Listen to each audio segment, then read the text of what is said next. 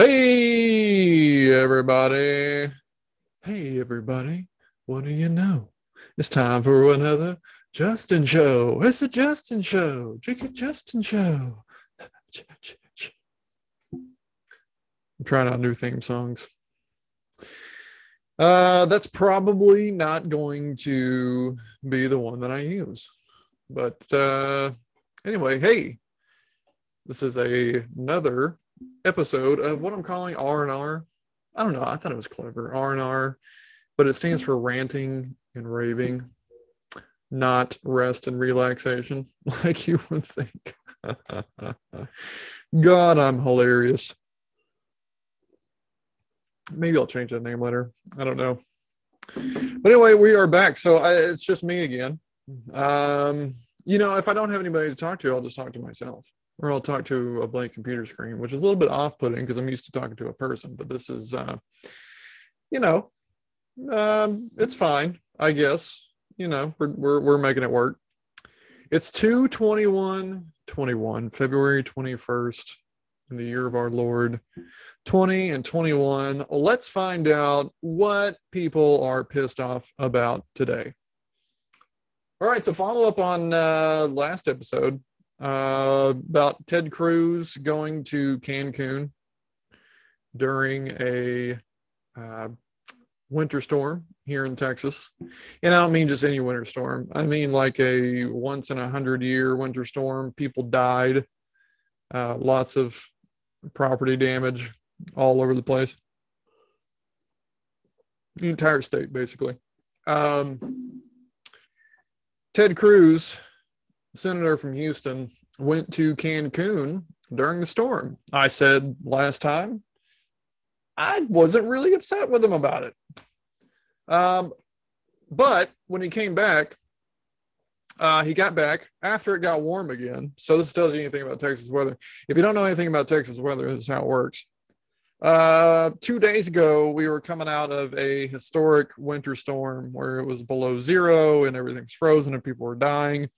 Today I'm outside in a t shirt playing with my son for hours in a t shirt just fine. That's how Texas weather is. Okay. So the snow, all that snow, that six to 12 inches gone, every single bit of it. And it's warm enough to be hanging out outside in a t shirt. So uh, he comes back after the weather gets nice again uh, I'm sure with with a with a wonderful tan and just a, a great outlook on life. After he's been getting so much shit from all of his, you know, uh, colleagues on the left, I don't know if anybody on the right was giving him as much shit as the people on the left, but you know, uh, it looked bad, right? Can we just we can all agree, even though I said I'm not necessarily mad at him for doing it. Um, it, it just looks bad, right? It fails the optic test. Okay. Especially when it's brought to uh, national spotlight. And uh, I'm sure that there was, uh, he was not the only one to, uh, you know, go to a different place that's warmer and nicer whenever a winter storm is coming. Uh, this is just the first time somebody's been called out about it. I don't know that for a fact. I'm just saying uh, this became a big deal. Um, when he got back, he decided to uh, start handing out water. So he comes back after the storm is over and it's all nice and 60 something degrees outside. And he's like, he's just walking around outside handing out bottles of water and a t shirt and sunglasses with his tan, you know, looking uh, freshly sun kissed. And uh yeah not not a good look. So but here's the thing like what now he's getting shit for that. Right and i'm not saying he shouldn't get shit. I'm not. I just said i personally wasn't mad at him for going in the first place. But um you know i'm i was unaffected either way. But he comes back you know he starts handing out water and he's getting shit for that too. So if he hadn't have handed out water when he got back, he would have gotten shit. If he did, he would have gotten shit. I mean, it's kind of he kind of put himself in a lose lose. Okay, I agree. he, he wouldn't be in this position if he didn't leave in the first place. Okay. Um, but we already hashed that in the, in the last show. But my point is, he goes back, hands out water, and now people are giving him a hard time for doing that as well. Um, here's what I think he should have done. Okay. I think what he should have done was instead of handing out water, he should have handed out souvenirs from Cancun, from his trip in Cancun. So he'll walk around to people who have been without power for three or four days. And uh, sorry I wasn't here during the storm to give you this bottle of water, but here's a nice postcard. Here's a nice keychain with your name on it. Isn't that nice? Maybe if he showed up handing out everyone sombreros that he bought from a gift shop on the strip in Cancun, maybe people would be uh, a little bit more accepting of it. But uh, they're not. So, anyway, just to let you know, he did come back. Uh, he did um, try to look like he was helping. Of course, there's lots of photographs of him handing out water. But like I said, okay, if he had done this during the storm, there'd have still been a photo op. He could have went out there for five minutes, handed out a few bottles of water, snapped a few photos, went right back inside, and done nothing else. And that would have appeased the general public, even though in reality he did nothing tangible. This is the theater. This is the political theater that we're dealing with. None of these people care. The people, okay, you think the people on the left, the ones that are giving him so much shit about leaving, you think that they care? Like that they genuinely care about the individuals that were affected by this? No, they don't care. They don't care about the individual. What they care about is you thinking that they care about the individuals. That's what they really care about. Okay, it's their face value. That's what they care about. And of course, if somebody else does something that they can take advantage of and piggyback on. Ted Cruz leaves, and AOC comes out and says, Oh, look at what a bad guy he is. She flies down, starts handing out some water. Look at what a good guy I am, and look at what a bad guy he is. She might have flown down on a private jet, handed us a few bottles of water. Uh, it took some few, I don't know what she did. I don't know what she did. I just saw somewhere that she was um, apparently doing quote unquote his job while he was away uh, and she's not even from here. But who knows? I mean, I, I don't know. She could have flown down on a private jet, handed out a few bottles of water, snapped a few photos. Look at me, I'm great. Hauled ass back to where she came from, and then used that as a political stunt. Maybe she did. I don't know. Maybe she really did stay around. I, I, I don't know. I'm, I'm conceding the fact that I don't know what her level of involvement was. I'm just saying that there is a theater going on here and none of these people really care. It's all about just making you think that they care. Okay. And, and, and we all know that. So, so stop trying to pretend like your party is right and the other one is wrong. They're all, they're all doing it. Okay. Gates Foundation behind effort to end white supremacy in math instruction by eliminating need for students to show work. Okay, apparently math is racist. That's basically what we're saying here. Gates Foundation behind effort to end white supremacy. First of all, stop you right there. White supremacy in math. do you know anything about math? Okay, the whites are not supreme in math. Saying there's white supremacy in math is like saying there's Asian supremacy in the NBA. There is no white supremacy in math. We are not killing it in the math game. Okay? This is a fact. And it's not racist to say that Asian people are good at math. It's a statistical fact. it's objective. You can measure it. And that's not bad. It's not bad. It's not racist to say that Asians are good at math. That's good. That's a good That's a compliment. It's good that you're good at math. I wish I was as good at math as you are. And I'm not saying that you have some kind of genetic difference that makes you just more prone to being good at math than me, and that makes you different just because of the person that you are and the race that you are. Even if I did, even if that's what I was saying, that's is it still racist if it's a good thing? I don't know. But anyway, my point is uh, Bill and Melinda Gates Foundation are providing money for a cause which is to eliminate racism from the nation's math curriculum. I'm reading from the article here from the the the Washington Examiner, which I don't know. I've never heard of this. This could be like one of those alt right websites that's like blowing it out of proportion or taken out of context. I don't know, but here here's what it's saying. Okay.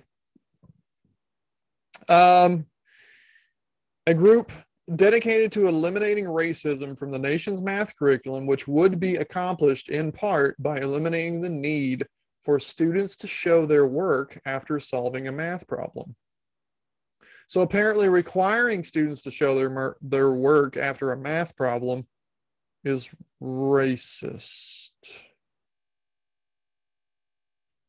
I, I don't know how that's racist. Asking someone to show their work on math, but apparently it is. And Bill Gates feels like he needs to pay $3.6 million to fix it.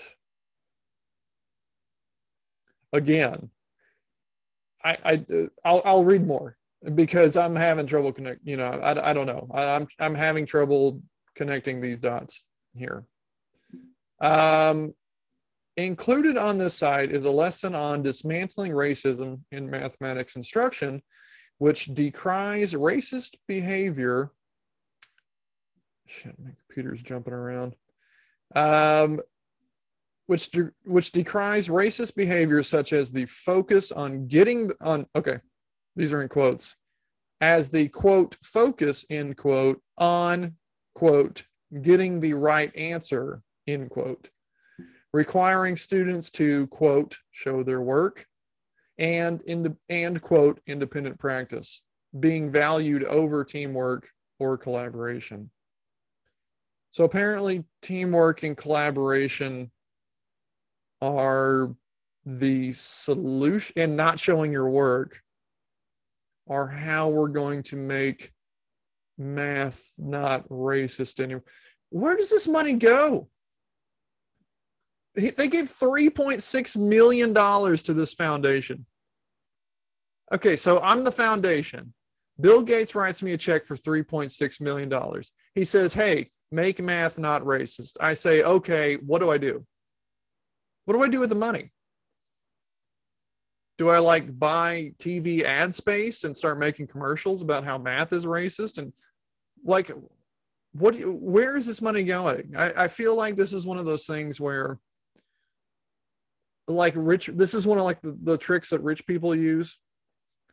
This is like a under the under the table handy type situation where rich people give to this fake uh, charitable organization so they can write it off and deduct it from their taxable income. And then these these uh, uh, what are they called organizations? These these charitable organizations. Then they these fake charities they give the money back to them somehow in a roundabout way uh, basically laundering their money for them and making it tax exempt. Is that what's going on here? That's the only thing I could think of.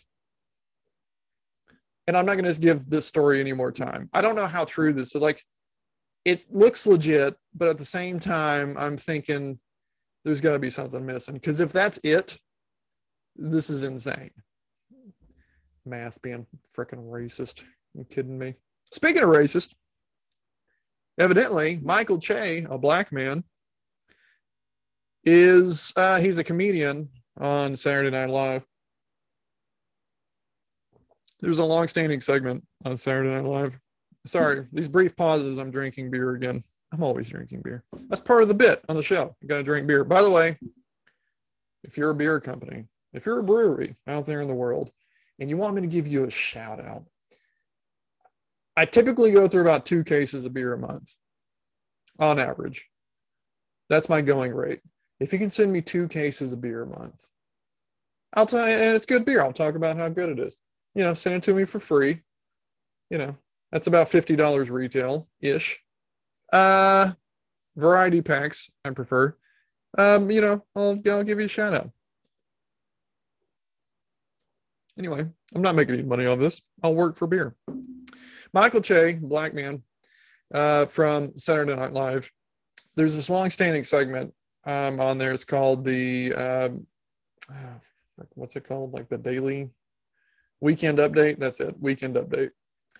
Um, apparently, he makes an anti-Semitic joke on Saturday Night Live that's already getting social media crit- criticism. Oh God, social media criticism. I didn't even know that was a thing. People criticize each other on social media. I had no idea. What? I don't know why I'm freaking talking about this. So here's what he said.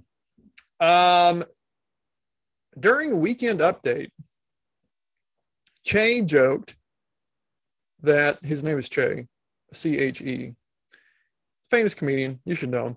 Che joked that half the people in Israel had already been vaccinated, and quote, I'm going to guess it's the Jewish half, end quote. So during during the show, he made a joke about how the nation of Israel, which you know Israel, it's the oldest battleground um, between Arabs and Jews. It's about 50 50 ish. Okay. Um, there's, you know, a lot of fight over who has the right to claim Jerusalem.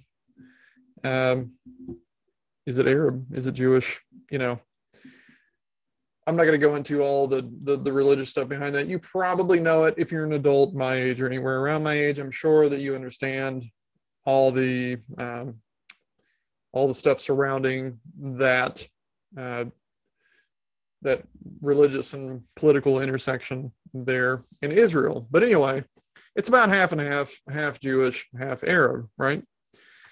Uh, so Che, and I don't know if it, God, I, I feel like I'm already going to get someone who's going to like say something about how, well, actually, it's 42% this and 58% that. And I'm like, oh God, just, just give me a break here. Okay, people.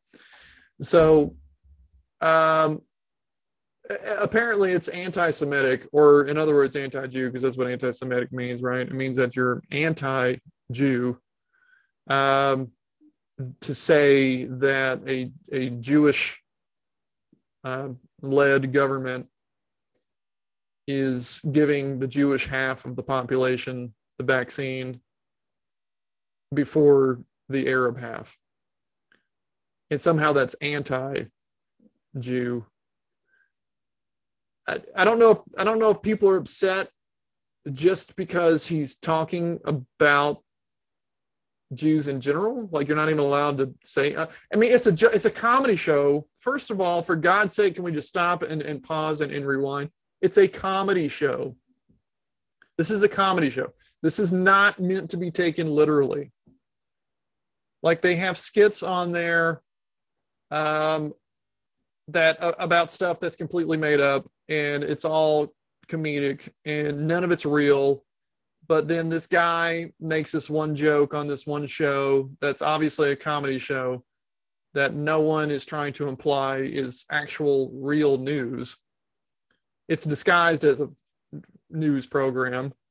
Uh, but hey, how is that any different from the major news networks that you know people get most of their information from? Um, it's disguised as a as a news show, but it's just comedy. It's just jokes. They're joking that this Jewish government gave Jews the vaccine first over, and somehow that's anti-Jew. It's like, wouldn't that be pro-Jew? Like you're saying, Jews got it first. They won. Jews won. That's when I first read this, I was like, yeah, he's saying like Jews won. Like, how is it anti-Jew to say the Jews won? They they chose their own over someone else. Now I get that that's I get that it's not true, but once again, you should know it's not true. It's a comedy show. Why are you getting so upset? This one person said, her name is, I'm not going to call her out. I don't know this person. She might be a good person. I don't know. But the but the comment said, and this is just some random person. This isn't like a, geopolitical expert or anything. It says anti-Semitic hashtag SNL's Michael Che said Israel vaccinated half of its population. I'm to guess it's the Jewish half. Um, fact check. Here's the fact checkers. Uh, apparently, this person knows. I don't know how she knows, but she said Israel vaccinated 43% of Arab population, but has trouble convincing them to be vaccinated. STFU, which means shut the fuck up, anti Israel asshole. So now he's gone from making a simple joke in a comedy show to being anti Israel, the whole nation. So, first, he was anti Semitic, which, if you're anti Semitic, means you're anti Jew. And if Jews and Arabs really hate each other, if you're anti Jew, you're pro Arab, right? So, how are you anti Israel if Jews and Arabs are both in Israel? How do you, are you anti Israel if you're pro Arab? I just don't logically this doesn't make sense. It's you're are you anti-Semitic? Are you anti-Israel? Or are you both? I don't know. The, but this whole story is stupid. There is no reason to be upset. For, and also, did you think he made this up on his own? What about the writers? People wrote that joke. He didn't just make this up on the fly. There is a whole team of writers at SNL. Michael Lorne, by the way, the guy that owns SNL, he's Jewish. Okay. His team of writers wrote that joke. And Michael Che, a black man, said the joke. and now he's a racist. from a black guy who made a Jewish joke from a Jewish owner and Jewish writers, probably some of them, I'm sure. I don't know. Maybe they're, they are, maybe they're not. Um, suddenly it, none of this makes sense none of this makes sense there's no reason to be upset. This is one of those things where people trying to make a name for themselves as the person who, st- who stood up against racism and anti-semitism. Mm, yes everyone look at me. Look at me. I'm standing up for people. Like me on twitter. Share it. Get me a bunch of shares so i can be famous for like five seconds. Says the guy making a podcast that no one listens to yet. Yet. I'm a hypocrite. But that's the thing. I'm willing to admit it. Okay. This bitch here needs to get off of her high horse. You're not special. Moving on. A 90, speaking of anti Semitism, someone who was really anti Semitic a 95 year old Tennessee man who was Nazi, who was Nazi guard. That's a typo. This is ABC News. Should be who was a Nazi guard. Gets deported to Germany. Colon feds. What is what the fuck does colon feds mean? Why would you say the guard gets deported to Germany, colon feds? Does that mean according to the feds? I don't know what that means. Anyway, there's a guy who's 95 years old. He just got deported back to Germany because he used to be a Nazi. Back in uh, 1945, it says Friedrich Karl Berger was an armed guard at the Neuengamme concentration camp. I don't know how to pronounce that. Uh, but it was a concentration camp in Germany where he participated in non- Nazi sponsored acts of persecution, the Justice Department said. Uh, Berger, who was who has German citizenship, okay, so he has German citizenship, but he's also an American. So I guess he has dual citizenship. It doesn't say if he has dual, but I'm assuming he does if he's 95 and he's here. I'm assuming he's been here for a while. Um, was ordered removed from the U.S. in February of 2020. This was a year ago. Following a two-day trial, the Justice Department said. According to the court, Berger allegedly admitting admitted to guarding prisoners to keep them from escaping during their forced outdoor labor in the winter of 1945. He admitted that he never requested a transfer from concentration camp guard service and that he continues to receive a pension from Germany based on his employment in Germany, including his wartime service. So that's the part that got me. So I, I wasn't really, I was like, what are we talking about here until I got to that last part he's still getting a pension from Germany based on his service during the war as a Nazi, which I found surprising. I'm not saying that Germany is pro Nazi. I'm not saying that.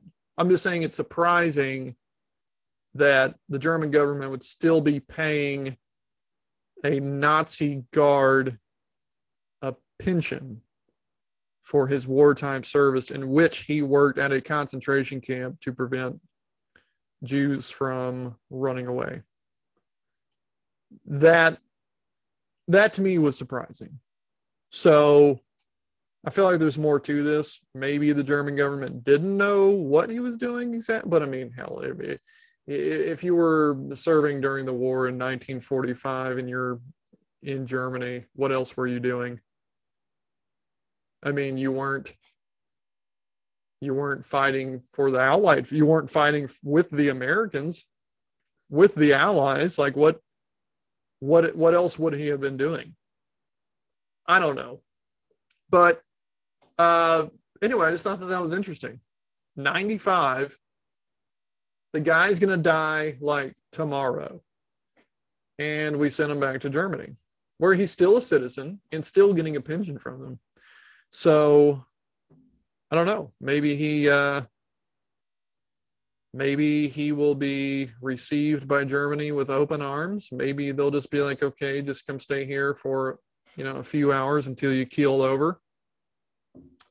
Uh, you know, I doubt that they would make a big deal out of it. It'd be different if he was a young guy, but I mean, he's 95. You know, he'll be gone soon. And I don't think that's harsh. I'm just saying he's 95 you know, he should have been dead like 20 years ago. All right. Uh, let's see. Invisibility cloaks. Listen up, Harry Potter fans. Invisibility cloaks are no longer just science fiction. That's right, people. Do you want to creep on your hot neighbor? Well, here's your opportunity. So, um, there is a cloak that people have. I say people. I don't know who these people are. Uh, doesn't really say. Hyperstealth Biotechnology Corporation. That's who the people are. Hyperstealth cloaking technology could hide people, weapons, and buildings. Uh, here, so here's how it works. Okay. Apparently, oh, this is a Canadian company, by the way who knew? Who knew the Canadians were capable of such things? There's only like a thousand people in their whole country, but I guess they're all working together to get this done. Um, so here is how it, it's it's all possible thanks to what is called a lenticular lens. A lenticular lens. So a lenticular lens is a corrugated sheet in which each ridge is made up of an outward curving lens. You might come across lenticular lenses on some of your old holographic Pokemon and baseball cards. Uh, in lenticular lens, rows of cylindrical lenses refract light according to the viewing angle. So yeah, you know, like those old cards where you know you can turn them left or right, and depending on the way that you're looking at them, it makes it look like they're moving. We've all seen stuff like that, right? So apparently, if you uh, they they made a fabric out of that same thing, and this fabric you can put over you uh, and wear it, I guess, like a suit is what they're aiming for. And um, whenever you look at it, it, ref- it, it deflects the light so that you can't see what's right behind it. But it does say that you can see the background. So, like if you're right behind it, apparently it won't show what's right behind it. In other words, you, because you're going to be right behind it. But it will show what's a little bit further back behind that. And so they say it's not perfect. You can still, it, it still looks kind of blurry, but still, I mean, it's a hell of a lot better than trying to dress up like a tree and stand real still and hope no one sees you. So um, it says that the company's prototype material is as thin as paper, cheap to produce, and requires no power source. So, uh, yeah, I don't know how to feel about that.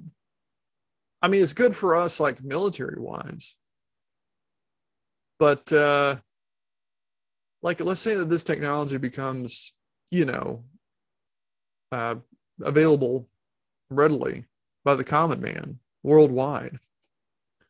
Wouldn't you always be a little bit worried that it would, uh, you know, somebody be watching you? So, and also, if you think, well, I'll just put on some uh, thermal thermal vision goggles. Well, no, because apparently it hides you from that too. I'm uh, I'm looking at a picture here. And they got like a thermal camera looking at this guy, and he's holding up a sheet of this stuff in front of him but only like his lower half, and you can see his top half, but you can't see his lower half on the thermal screen. So apparently it blocks like your your heat signature as well. So you're invisible to just the naked eye, but you're also invisible to thermal cameras and night vision cameras, and you're like you're literally invisible, even to machines, which is crazy. So uh, take extra precaution when you are having private time with the misses, if you know what I mean, or yourself. But seriously, though, um, that's creepy. It's creepy, and that's a real yay boo situation. Yay for being invisible. Boo that other people might use it against me.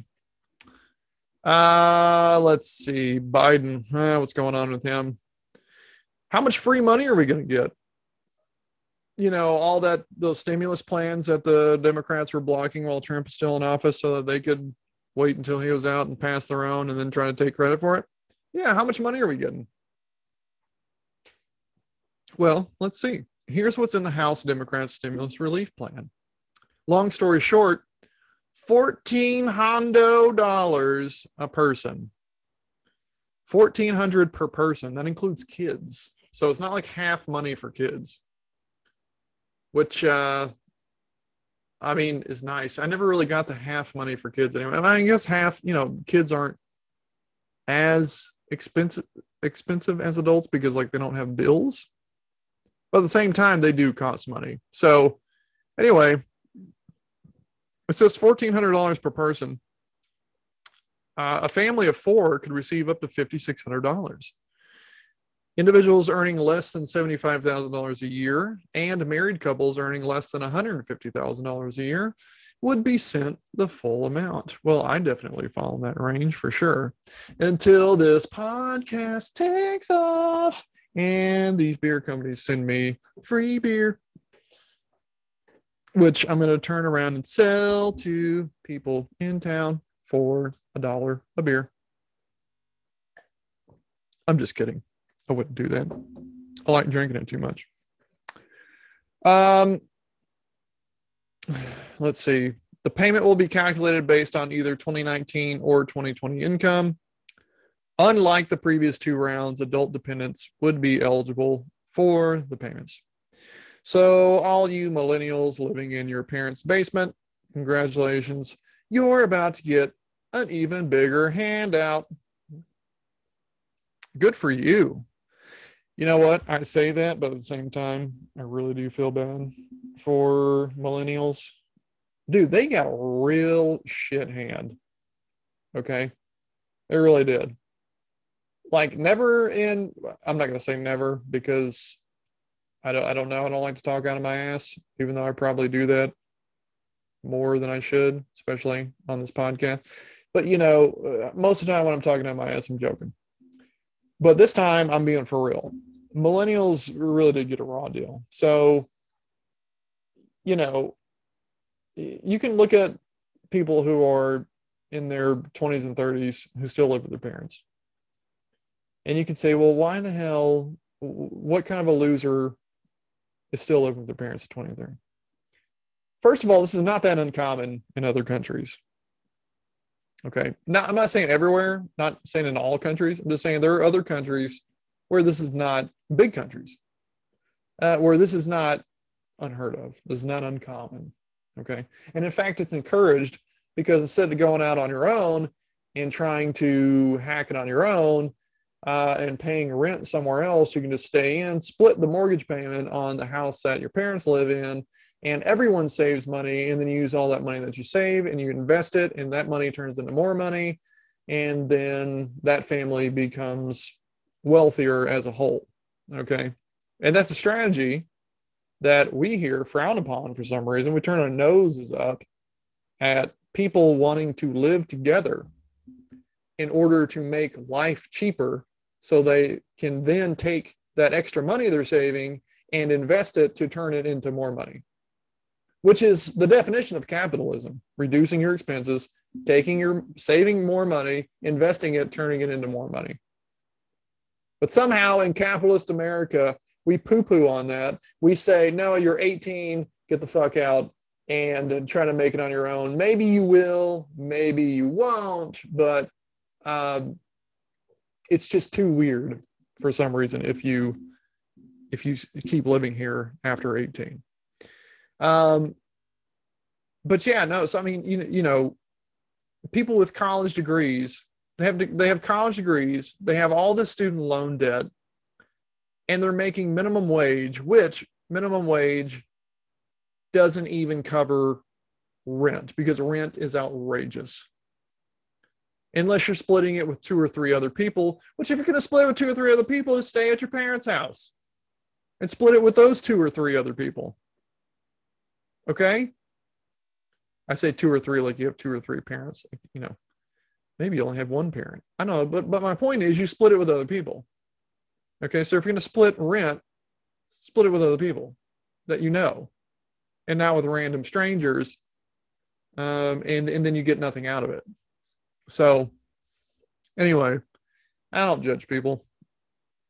Um, live with your parents, stay with them, save all that money, turn it into more money. Will blue gas kill Tesla? Blue gas. What is blue gas? Well, apparently it's a new emission free liquid hydrocarbon that can fuel a 300 mile trip on a full tank compared to the average Elon Musk owned. They, they felt like they needed to point that out. The average Elon Musk owned electric cars that go 250 miles on a single battery charge. First of all, why do you have to single out Elon Musk? Why do you have to say the average Elon Musk owned electric cars? You could have said Teslas. Like we fucking know what Teslas are. But instead of just saying compared to the average Tesla, they said compared to the average Elon Musk owned electric car. Is this like an anti Elon Musk owned elect- uh, uh, or anti Elon Musk article? Is he, is he Jewish? Maybe this article is anti Semitic. I don't know. I don't think he's Jewish blue gas it's liquid like the gas that we use now uh, which listen i know everyone's on the battery chain, train like you think battery and you think and it makes no emissions and it's good. But listen these lithium battery lithium is a raw material. It has to be mined from the earth. It requires a lot of energy to mine it from the earth and it's not reusable. Even though tesla says elon musk not tesla because apparently people don't know what Tesla is. I have to say an Elon Musk owned electric car company. Um, says that they do recycle 100% of their batteries. And I'm sure that they do. If he says they do, I believe him. I love Elon. Let me just say that. I love Elon Musk. I think he's like a modern day Nikola Tesla. Uh, Nikola Tesla was, he is my personal favorite scientist. That dude is the man. He had the idea for the internet back in like the 1700s before there were even computers or electronics. He had an idea. It wasn't called the internet. He had an idea for a worldwide invisible ne- I'm, I'm, I'm going off of memory but i think he said a worldwide invisible network of information where information could be passed from one part of the world to the other instantly through an invisible network through the air that was like his idea and he had that hundreds of years ago this guy was incredible he also died super young because he never slept he was always working, just like Elon Musk, always working. But apparently, he gets a solid six every night, which, if you're an adult, six hours is not bad. But anyway, um, yeah. So, so what I'm saying is, even though I love Elon, these lithium ion batteries are not environmentally friendly. They're just not. Like as far as the emissions go, and there not being any car, like greenhouse gases coming out of the car right that's that's a good thing which gas powered cars uh, do have and also um, gasoline powered cars it requires energy and makes a lot of mess in uh, getting that raw mineral i'm sorry raw material out of the ground and transporting it and processing it and all this and all this requires energy and all this energy gives uh, outputs of uh, waste gases that go into there and it's all icky and sticky and gross and bad okay all i'm saying is that lithium ions are not perfect they're probably better lithium ion batteries are probably better and i'm only saying probably better because even though they do require they do make a mess to get out of the ground they don't cause more of a mess after they're out of the ground, unlike gasoline does. Okay, so they're probably better. But this stuff that we're talking about now, this blue gas, apparently it is uh, like it's it causes no emissions at all, just like the battery. But the emissions go into the uh, I'm sorry, I said there's no emissions. The the only emission, let me see. The, the only emissions that do come out are stuff that's not necessarily bad. I think it's just water that comes out, if I'm not mistaken. Um, hmm. Let me see. Where is it? Give me a second. So going back to lithium batteries, the extraction process of lithium so to get lithium out of the ground, it requires 500,000 gallons of water per metric ton, and it harms the soil and causes air contamination. And once the lithium battery dies, it's discarded. Um, but this new fuel, this blue fuel, I sound like Dr. Seuss there. This new fuel, this blue fuel, also provides more miles, uh, 50 miles more per tank. Um, and it apparently has uh, no emissions at all. It's a carbon neutral process, they say. God, where was it? I freaking read it earlier. It's a liquid fuel, a liquid hydrocarbon fuel consisting of carbon monoxide and oxygen that can be used in vehicles built from 2002 and it's 100% emissions free. So what that means is that you can use this in your car right now. If your car was built after 2002, you can use it right now and it's 100% emissions free, just like the battery. Now I'm sure it does require some energy to harvest out of the ground because you got to get it's it's made of something. I don't know what it's made up of. Um, all it says is that blue gas does not involve lithium or batteries or rare earths, takes a shorter time to fuel up, and lasts longer than electric vehicles, making a making it a potential Tesla killer. So the reason I like this is because you don't have to go to buy a whole new car to be emissions free. You can use this blue fuel to power the car that you already have and be emissions free tomorrow if you have it. But I don't know why it's not available right now. If it's really this great, why is it not like why haven't we heard of it? Why aren't we using it? I'm sure there's more to it than that. There's got to be more to it. I want to know more about how it's harvested out of the ground. And carbon monoxide, says it's made up of carbon monoxide. That's poisonous. It's a liquid hydrocarbon fuel consisting of carbon monoxide and oxygen. I'm sure when it combusts, it probably turns into, but still, if it's carbon monoxide and oxygen and you, and you put them together, I mean, uh, I need to know more about this carbon monoxide business because that's odorless and poisonous. Like people die from that shit. People die from that during the winter storm. This winter storm that we had here in Texas recently. Uh, people were running their gas furnaces, and uh, I, I, guess some of the gas was leaking out. It wasn't combusting. It was just getting. It was accumulating in the air, and they had the doors and windows closed, obviously because it's cold outside, and people were dying of carbon monoxide poisoning because you can't smell it. Um, experts confirm orange pearl found in truckers one dollar, one euro. I'm sorry. Sea snail snack. Say that three times fast. Is a rare Melo pearl worth seventy thousand euros. So apparently, this guy, uh, this trucker, uh, I don't know what country this was in. This was in some one of those weird countries where they eat weird shit. Oh, it was in Thailand. In Thailand. So apparently in Thailand, if you're a trucker, you pull over uh, and get, you know, you're getting gas at your at your gas station there. At your at your Buc-ee's, and you're filling up your rig, and you pop in for a sea snail snack. And this guy paid a dollar, a one euro uh, for a sea snail. Hold on, why don't they have euros in Thailand? I think this article was written by someone in Europe, and so they're using euros as an equivalence.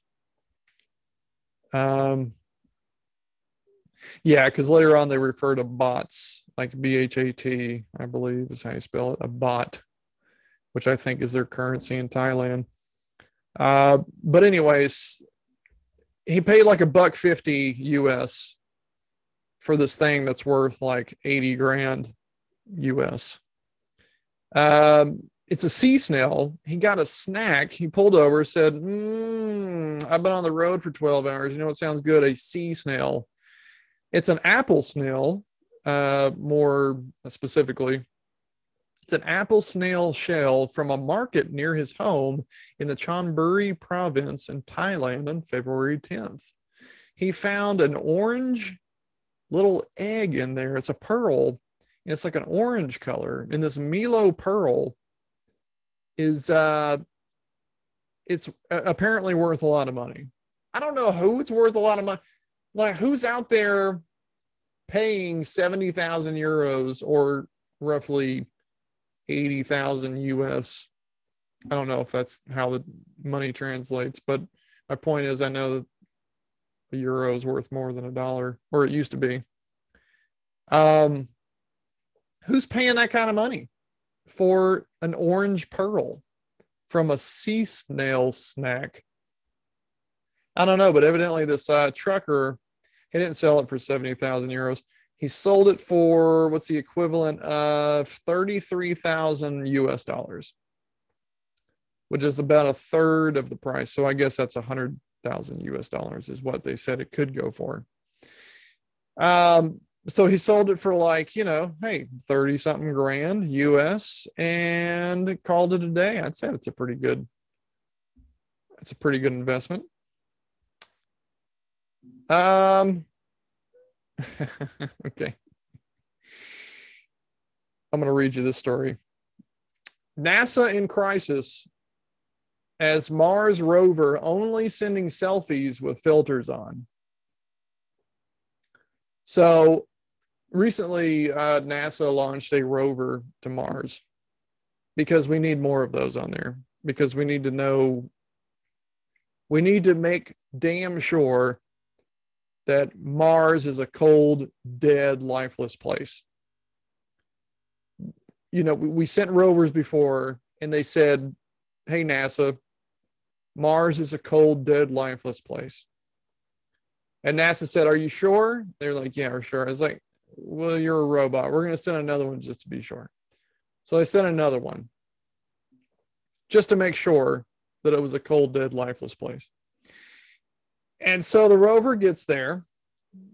And uh, I'll just read the story. Following a successful landing on Mars, the mood turned sour today at NASA after the first images were received from the Perseverance rover. Scientists expected them to be a treasure trove of valuable scientific information, only to discover that they were all images of the rover posing with various filters turned on. In addition to only sending worthless selfies, Perseverance complained about NASA constantly issuing requests and instructions. It told us to stop being so thirsty, said someone from NASA. Even when the rover is willing to engage, it shows little interest in downloading telemetry data or conducting soil analysis, instead, prefer- preferring to discuss events back on Earth. It keeps asking us to spill the tea, whatever that means. so, obviously, this is a fake story. This is not a real story. I just thought that this was hilarious. Um, so, but they really did send a rover. A rover really did uh, land on Mars recently and it is doing its job. It's taking pictures and soil samples like it's supposed to. But um, I just thought it was funny that uh, they made up this fake news story. This is from Breaking Burgh, a satirical blog serving Western Pennsylvania on, and beyond. Good job, Breaking Burgh. That was pretty funny. But you know what is funny? This article was on a list of like with real other real articles. It was just kind of like hidden in there in Newsbreak. Newsbreak is where I get like all my stuff from. Uh, and it was just kind of like hidden in there in the middle of all those other ones. And so um, I thought it was re- like at first for like five seconds, I thought it was real. I thought maybe there was some kind of a malfunction where they, they were sending, they, they had filters that were I, I, didn't know. I didn't know what it was. I thought maybe it was a technical glitch and it was just like a one time thing. And they thought, oh, this is funny. Let's write about this. But it was obviously a fake article whenever you get like five seconds in. I just thought it was funny. It says, This is what happens when you leave the programming to Gen Z interns. It's only halfway through Queen's Gambit and hasn't even started Bridgerton yet. So we have leverage. okay that was fun. But here's a real story that's not so fun. Um, this is so messed up. Okay, I'm going to tell you about this. This is what we're going to end on. This is the last thing we're going to end on this. It is the tragic story of the Dionne quintuplets. Quintuplets, meaning five twin babies born at the same time. So in 1934, there was this woman who gave birth to quintuplets. Her name was Elzira. Uh, Elzira Dionne. Uh, I, I don't know if it's, I guess it's pronounced Dionne, like Celine Dion, who I think is also Canadian, maybe. Uh, she was 25 at the time, and in 1934, she gave birth to five babies, quintuplets. Um, so here's why this is interesting. So first of all, in 1934, if you gave birth to one kid and didn't die, it was pretty cool. It was an achievement. It's like, oh wow, you survived childbirth. Good for you. But to have five kids at the same time and the mother not die and none of the five kids die apparently was such a big deal that people were willing to pay money just to come look at the kids, just to see the kids that didn't die during childbirth. Let that sit in for a second. While you're over here complaining that uh, you've got spotty Wi-Fi signal on your phone while you're trying to play Words with Friends or or Candy Crush or some shit. these people were just happy to have a kid and not die.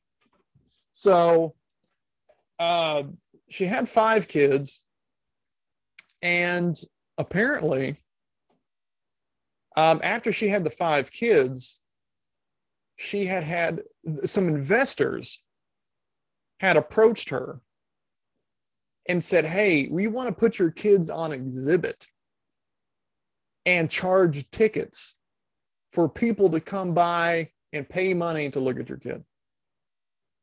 And the mom almost did it, but then she didn't end up doing it, but she almost did it. So apparently the Canadian the Canadian government found out about this. And they and they found out that she was almost going to exploit them for money. So for whatever reason, the government decided to take the children from the mom, even though she didn't actually exploit them for money, that she had just considered it, but then didn't. So the Canadian government said, We're going to come take the kids because we don't trust you, the parent, with these kids. We feel like you may exploit them in the future.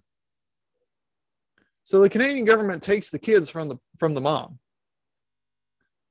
and uh, what do they do? They put them in this building with like a full time staff to take care of the kids. And they charge money to the general public to come look at them. Yes, the Canadian government turned it into a tourist attraction. It was the largest tourist attraction in Canada it even had a name. The house and the grounds that the kids were raised raised in and on by this full-time staff of people. It had it was called Quintland. Quint as in quintuplets, Quintland. So the Canadian government took these quintuplets from the mom because they were afraid she was going to exploit them for money so that they could exploit them for money. And the girls, it says the girls were exposed to the public until the age of nine. At the same time, they were closely supervised by an army of nurses and doctors and constantly subjected to medical tests. Between 1934 and 1943, about 3 million people went to see the Dionne girls. Uh, the hospital periodically published information on the growth and development of the children, and images of the five girls always appeared in the newspapers um, the Canadian government and the businesses associated with the Dionne case are said to have earned about half a million dollars from the girls, money they never received, money the girls never received. Okay, so they turned these kids into a sideshow. They charged people money uh, to come see them, and then they had merch. They had like they had a they had a, a, a gift shop when you went to Quintland they had a gift shop where you could buy merch with the quintuplets faces on them. And they made money from that too. And it was half a million dollars, but you got to remember this was in 1934. And I don't know what that equates to, but half a million dollars in 1934, you could imagine, is like probably tens of millions, if not hundreds of millions of dollars today. Okay. Um, so after a certain age, they actually were given back to her their birth mother. But it doesn't end there. So their birth mother um, what they did was uh, they claim that one, after returning back to their birth mother, they were subjected to psychological, uh, mental, verbal abuse, and also sexual abuse.